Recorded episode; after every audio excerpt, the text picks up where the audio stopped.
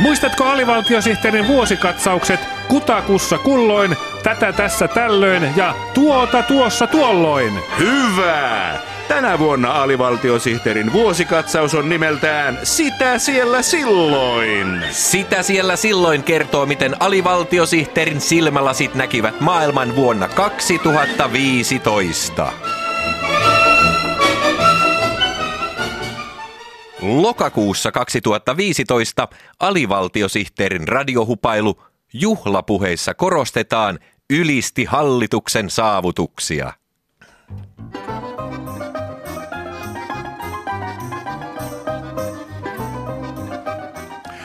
Tässä tulee ajankohtaisohjelma Itä missä milloin. Asiaa meiltä ja muualta Itä-Euroopasta.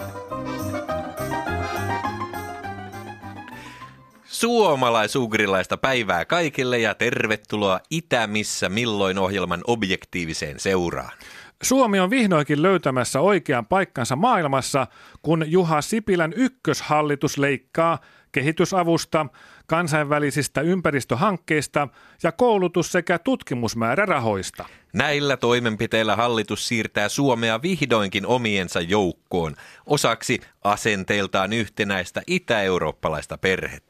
Meillä on täällä Itämissä milloin ohjelman studiossa ulkomaankauppa- ja kehitysministeri Leena Toivakka. Tervetuloa. Onko Mikkeliin mänijöitä? Junavuoro lakkautettiin justiinsa.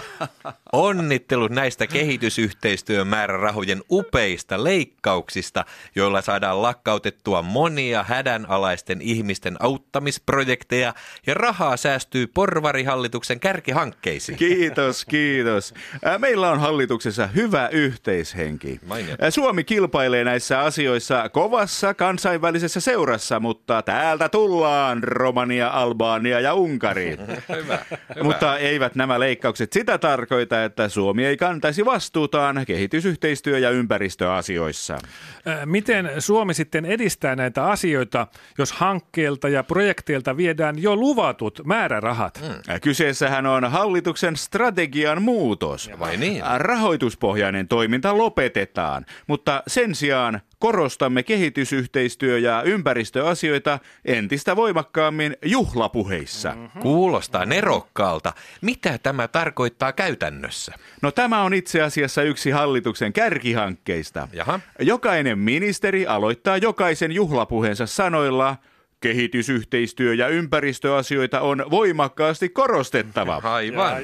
Näin minäkin aloitin puheeni eilen Mikkelin tyttölyseon 4B-luokan historian tunnin avajaisissa. Jaha. Tämähän on erinomainen tapa parantaa maailmaa ja Suomen mainetta maailmalla, ulkomaankauppa- ja kehitysministeri Leena Toivakka. Ei, Juuri niin. Me olemme hallituksessa laskeneet, että kun lisäämme näiden asioiden voimakkaasti korostamista juhlapuheissa 0,3 prosenttia, hmm? niin voimme aivan mainiosti alentaa kehitysyhteistyömäärärahoja entisestään 0,1 prosenttiin. Erinomaista, on. erinomaista. Suomen maine maailman pääkaupungeissa Bukarestissa, Tiranassa ja Sofiassa kasvaa kohisten. Äh, kyllä. Sen kunniaksi haluaisin haluaisin pyytää teitä soittamaan toivekappaleeni, mm. joka on tietenkin Jean Sibeliuksen Finlandisierung hymni. Mm.